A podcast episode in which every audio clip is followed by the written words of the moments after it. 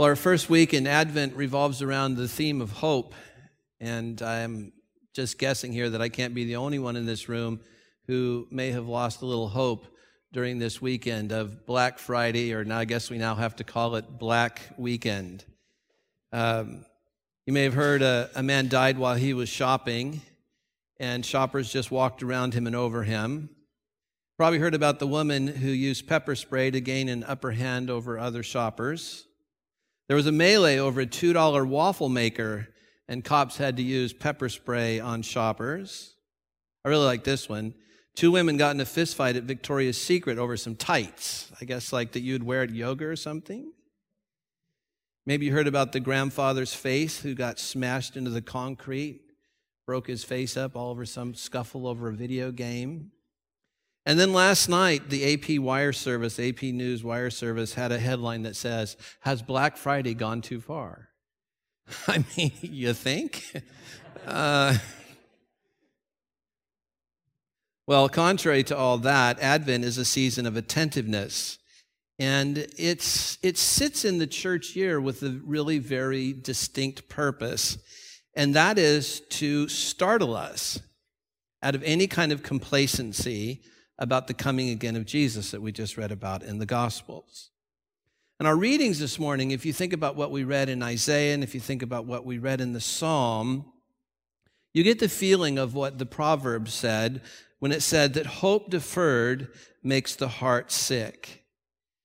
And so, as we walk through this this morning, I want to ask you right now to kind of place before your conscious mind a hope that's deferred for you.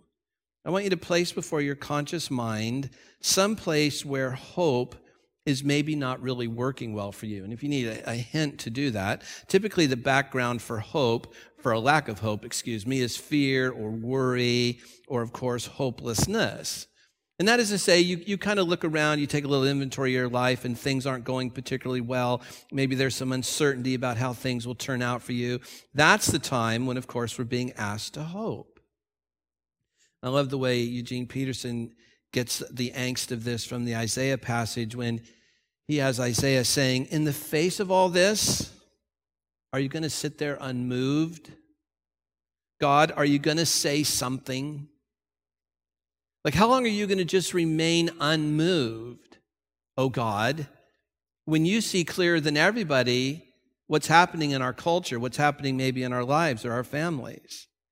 And against that backdrop is this Advent hope, this trustful expectation of the fulfillment of God's purposes from the first Advent, Jesus' birth, to the second Advent, his coming again.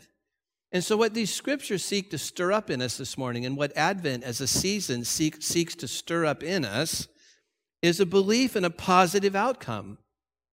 That we don't live in randomness that there is something going on between this first advent and this second advent, and we can have hope in a positive outcome.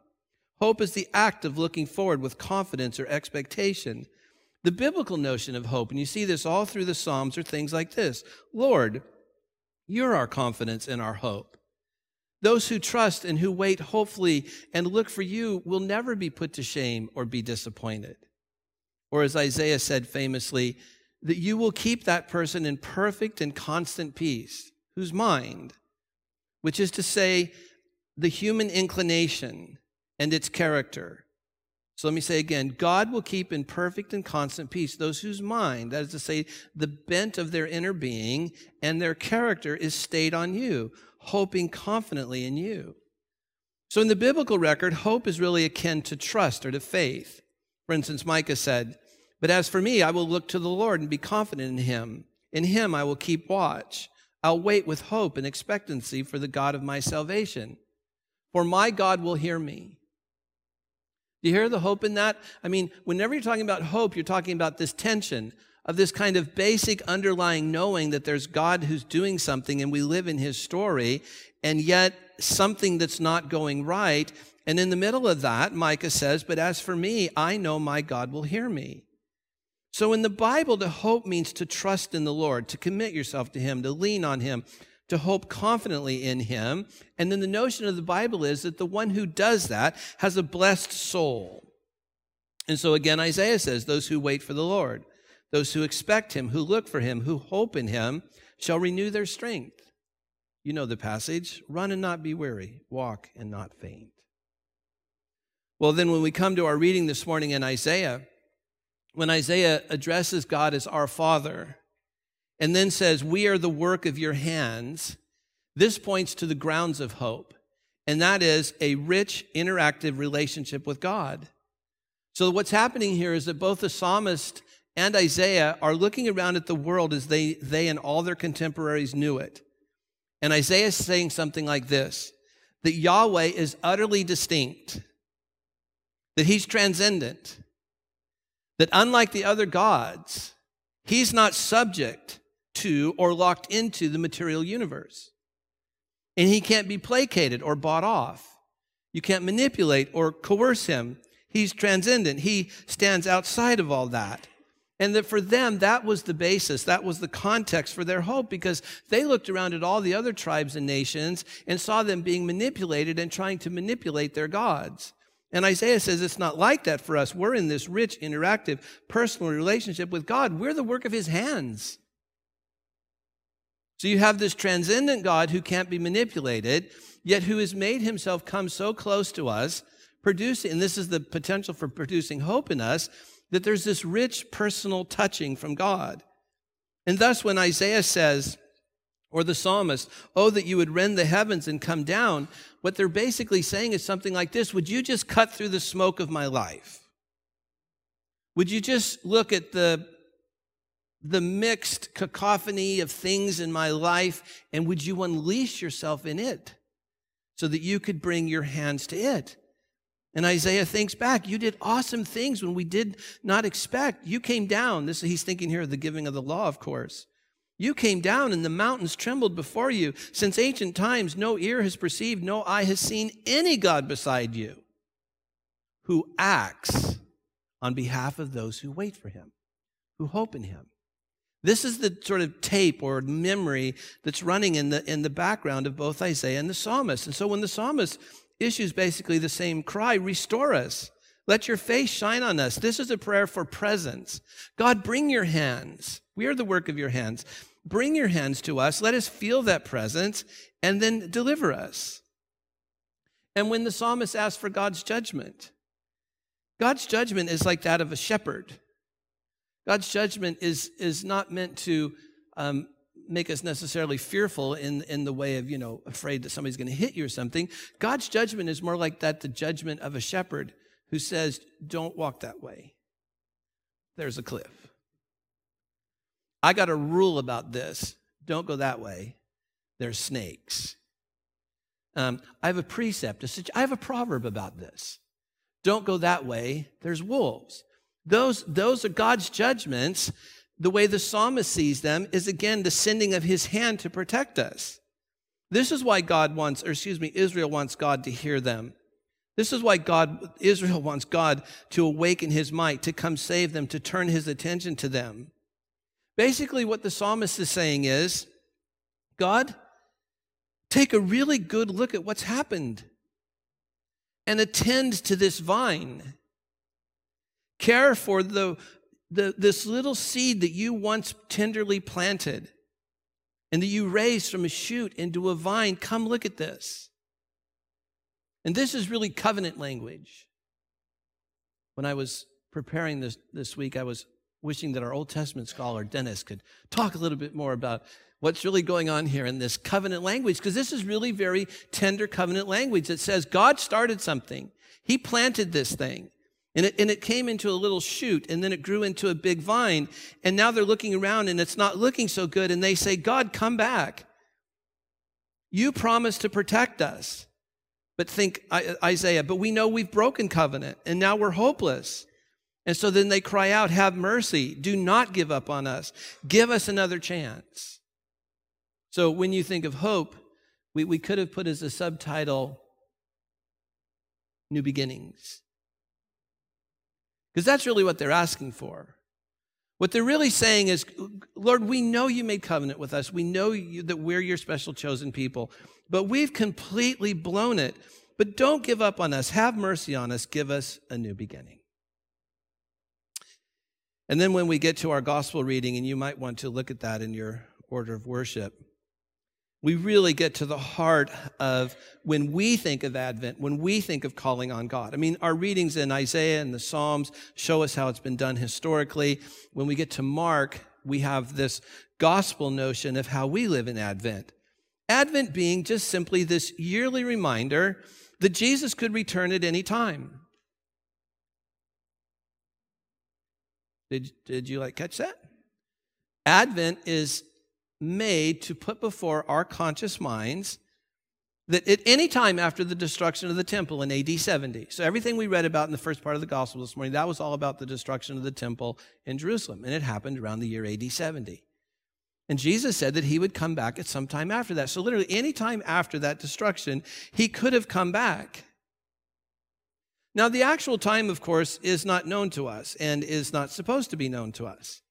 And as I look around this room, me and, you know, I don't know, maybe a dozen of us or something, scores of us maybe, you know, grew up in which the most exciting notion was that Jesus could come back at any time. I mean, the unfortunate bit of that is we, uh, I, I, I guess I'll say for everybody, I know I'd say for myself, that what we did inadvertently, though, is we tended to take proof texting and use them kind of like horoscopes. And so, anytime something happened in the European Union or anytime something happened in a Middle East dictator, you know, you sort of reshuffled the cards and a new picture emerged of who the Antichrist is and, you know, setting dates for when God was coming back and all that. And some of you, I'm sure, can, can relate to that. And maybe you own the books. And, uh, you know, now we've got the whole Mayan 2012 year thing going, right? You know, so, you know, what is it next December 21st or something. See y'all later, right? Into the world. Uh, Harold Camping just missed it a couple of times. I mean, come on, this has been going on and on and on and on, and it is a great adventure in missing the point. The point is not to turn our sacred text into a horoscope. The point is, as Dennis read, stay awake. Stay alert. And so Advent gives us this time every year. It fits in the rhythm of our calendar to say, yeah, that hope is really rooted in this. Look at your gospel reading. Everything else may pass away, Jesus said. Everything else may look hopeless. Everything else may look like it's coming unhinged.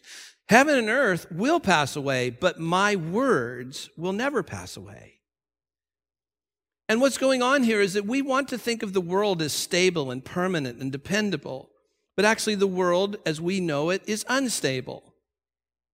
From the nuclear war drills of our youth, I mean, I grew up here, right here in Santa Ana, California, you know, with those little desks, you know, that had like an opening in the front and just four metal legs, right? And we used to have these drills. Any of you old enough to remember this? Where we would crawl into our desks.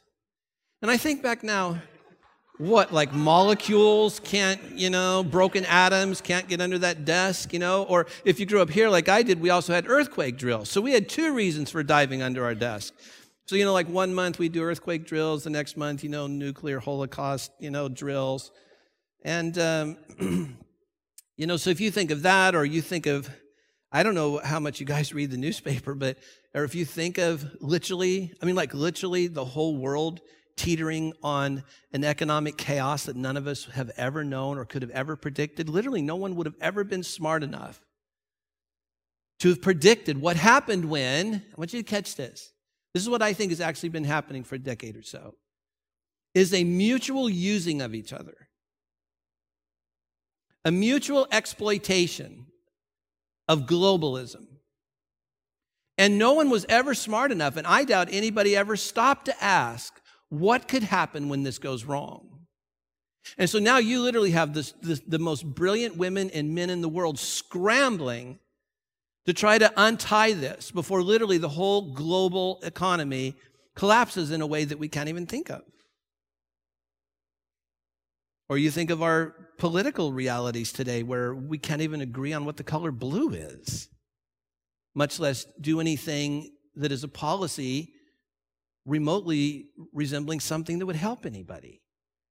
And so we want to think of the world as stable and all that, but we know it's not. And then that leads to this kind of hopelessness in some of us. But Jesus comes around and he says, all that really is shakable. And heaven and earth as we know it today is going to pass away, and there'll be a new heaven and a new earth, and it will be rooted in this, my word. Now, when the scriptures talk about word, they mean its nature, its character, its intent. And Jesus says the nature of my word, the character of it, its intent, it'll never pass away. That is what you can put your hope in.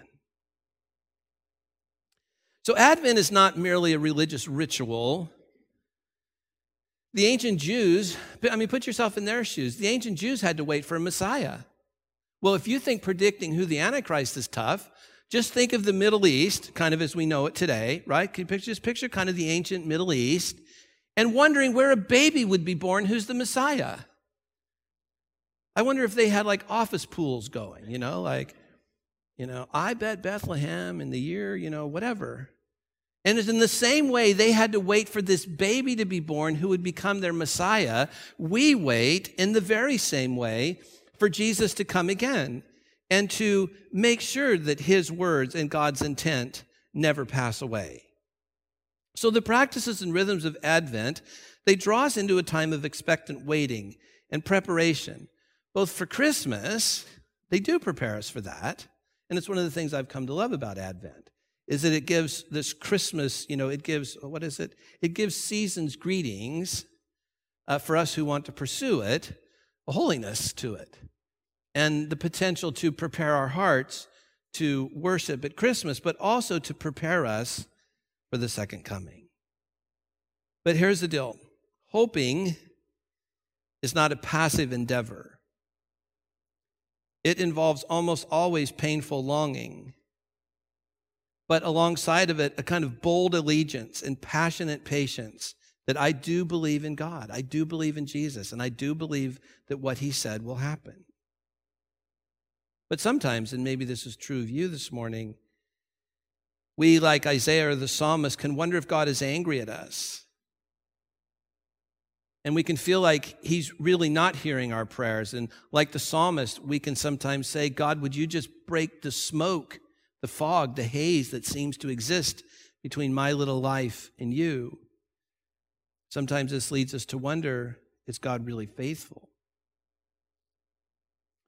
Maybe you're here this morning, and when you think of hope, it's because you have a broken heart, just a bit of a broken heart. And what Advent does is it makes us, it allows us to stop and to ask ourselves can we open ourselves to possibility? Can we open ourselves to a hope for deliverance? Can we open ourselves to the notion that even those of us who are living with a bit of hopelessness today, that God can deliver us, that He can break into our lives? But that requires us to stop with this kind of Advent attentiveness, this notion of staying awake when Jesus said stay awake, he didn't mean that you would be asleep physically. He meant that you would be asleep in the sense of not being alert or attentive to the things of God around you. And so Advent invites us to this question Can you open your life and soul to an active anticipation to see God move? even if you're feeling a bit of a broken heart and a bit of hopelessness. We turn ourselves towards meditation now. I want to commend this prayer to you. God, may I stay awake to hope and new possibilities this Advent season. May I be someone who waits for you actively with hope and confident joy. God, may I stay awake to hope and new possibilities this Advent season. May I be someone who waits for you actively with hope and confident joy. Amen.